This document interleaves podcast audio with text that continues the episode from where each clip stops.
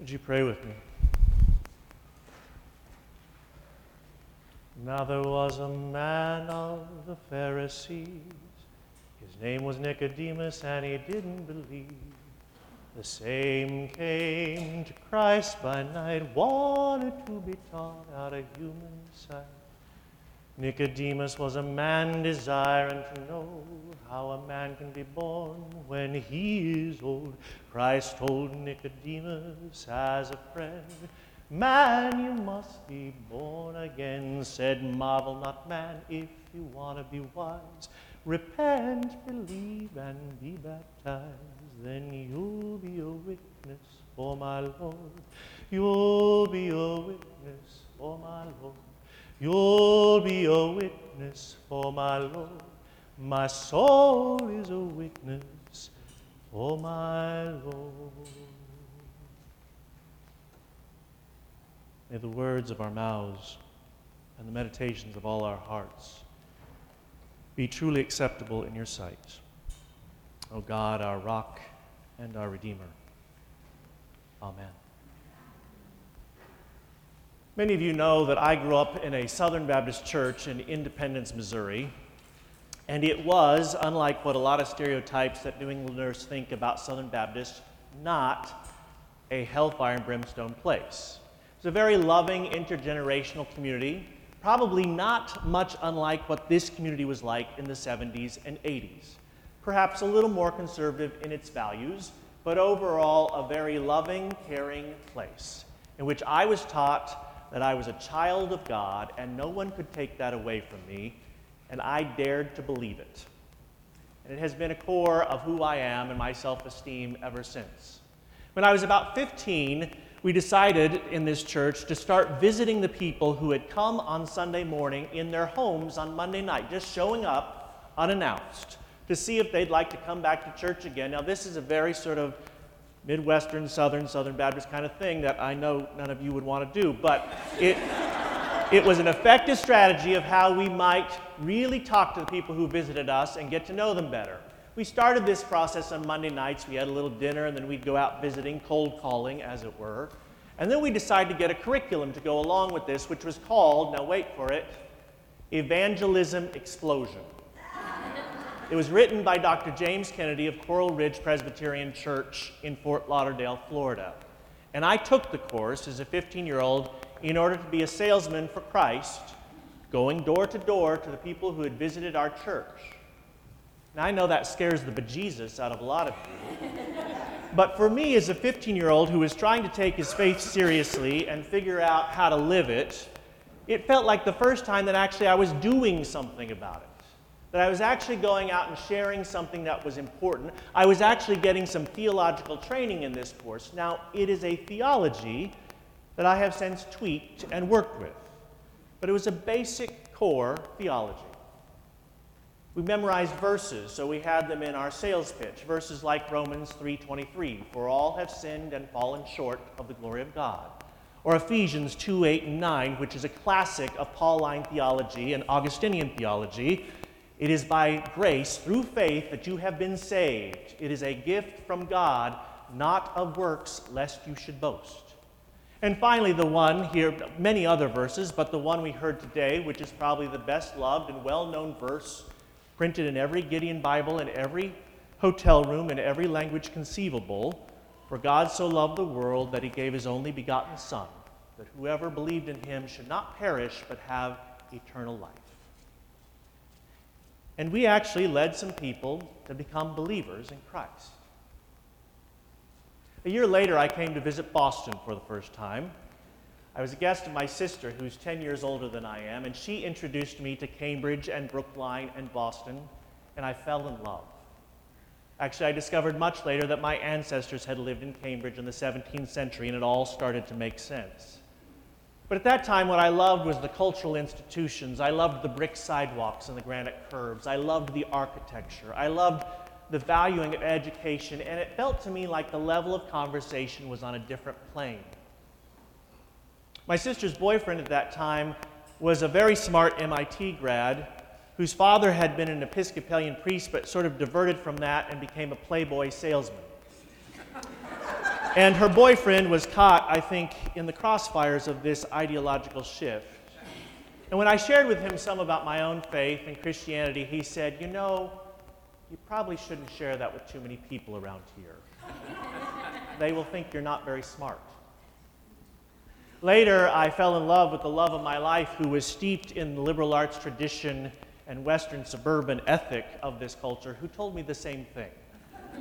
If you're too religious, people will think you don't know much. Now, that is, I think, somewhat still true in this part of the country, which is known, as in other parts of the country, as the nun zone. When you're given a survey or a census form to check what religious affiliation you have, more people here will check none. And I served a church in another nun zone in the Pacific Northwest, which is even more nun than New England is. When I think about this story, which is often told on the second Sunday of Lent, about Nicodemus coming to Jesus at night, because he didn't want to risk it. He didn't want to be seen. You see, Nicodemus knew what the rules were. He knew how the church was supposed to work, or in that day, the temple was supposed to work. He knew all the laws. He was a person of power, much like someone in the Vatican hierarchy or even in our own U S government. But he was curious about what this itinerant rabbi had to share and about all these words of healing and teaching about love that he was doing, and he just had to know, but he couldn't risk it, so he went at night.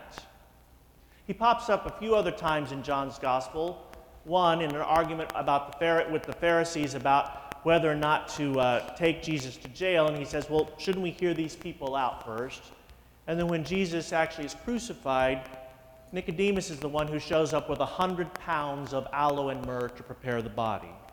So something caught wind in this little conversation. It didn't change him forever, at least not as far as John got with the story, but maybe later it did. Nicodemus is a word that means victory of the people. There was a lot at stake for Nicodemus. I like to say that he was a closet Christian, that he was curious and wanted to get close to this person, Jesus, but he didn't want too many other people to know about it. And sometimes I wonder how many of us are like that. How often are we a little bit ashamed or risk-averse to declaring our Christianity publicly? I know I'm like that a lot of times, even though I'm an ordained pastor. Often if I'm on a plane or in a coffee shop, and I have a religious book out, or the Bible, or even my United Church of Christ calendar, which has some bizarre covers to it, quoting scripture verses, I get a little concerned about what other people might think about me when they see that. Because I don't want to be identified with Christians who think this is the only religion that matters. I don't want to be identified with Christians who think that being anti-abortion is the only way to be Christian, or that marriage equality is not right. I don't want to be associated to that people think, I think like Christians, who think that global warming is a whole hoax and that we don't have some responsibility, or who think that science is antithetical to religion. Because I, as a Christian, don't believe any of those things, and yet I'm trying to follow the gospel of Jesus Christ as best I know how, as I was taught in my Southern Baptist classroom when I told them that if Jesus were alive today, he'd be a socialist or perhaps even a communist. And they laughed me right out of that Sunday school room and into your church.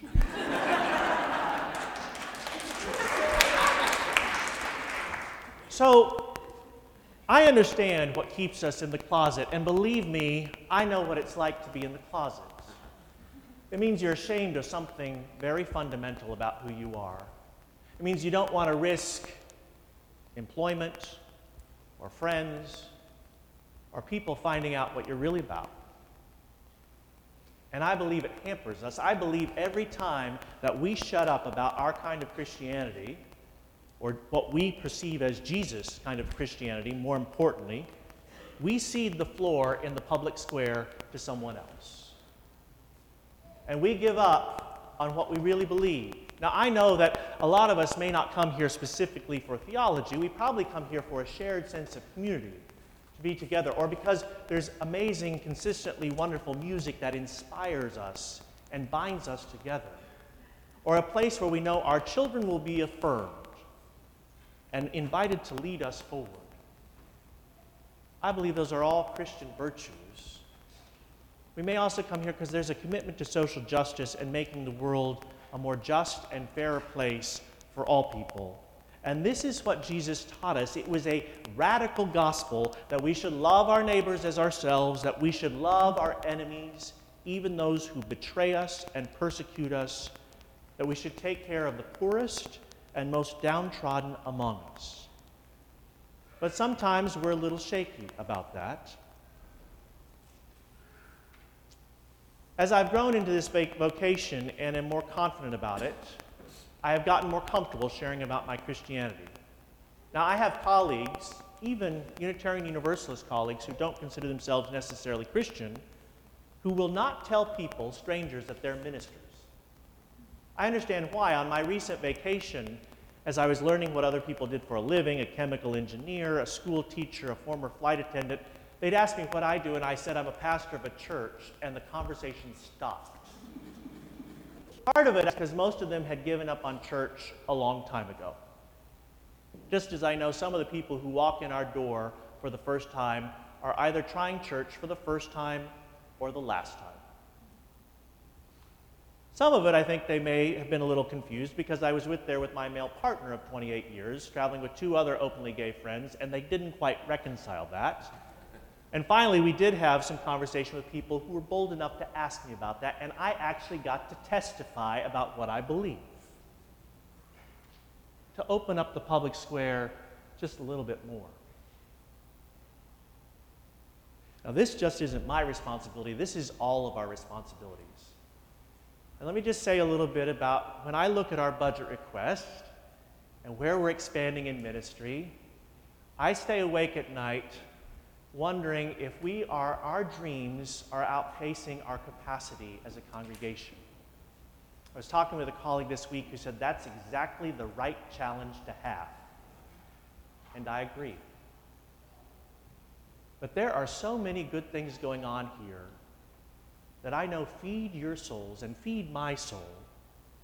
And I believe it is incumbent on us, if we take anything about these stories seriously, to share that with other people. Why not? There are people whose neighbors have never asked them to church, and they actually feel insulted by it. Because, what, you didn't think I would belong there? You didn't think I would be interested? Why did you make that decision for me? Now, I get it. It's hard for us to do because we don't want to be associated in a certain way, because religion is, to talk about religion is perceived as rude, or because we're shy, or we don't want to seem like proselytizers.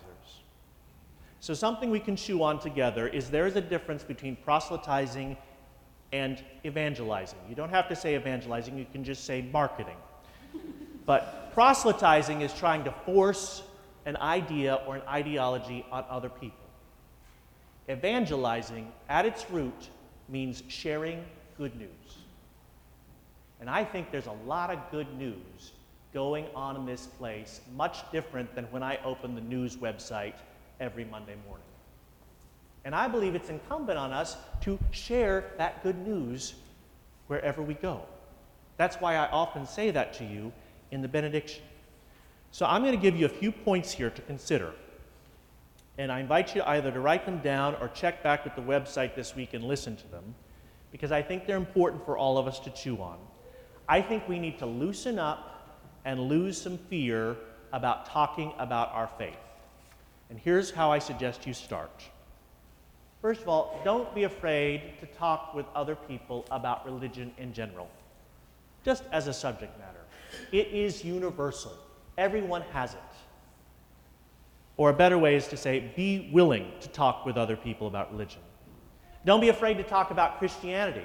Doesn't have to be your Christianity necessarily if you need to take some steps into it, but just as a phenomenon. What do you think? What do you believe? How did you experience it? The third step, I would say, is to be willing to ask other people about their experience of religion, whether it was good or bad or they're indifferent, because every single person you know grew up with religion.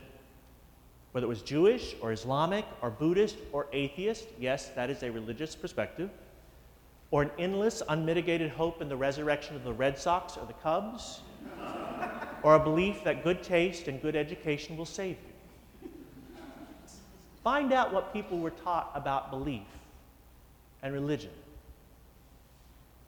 And then the final step, well, the, perhaps the penultimate step, is to be willing to talk about your own religious experience, because no one can take that away from you. I struggle with Christianity just as much as some of you do. I just have the foolishness to get up here and talk about it.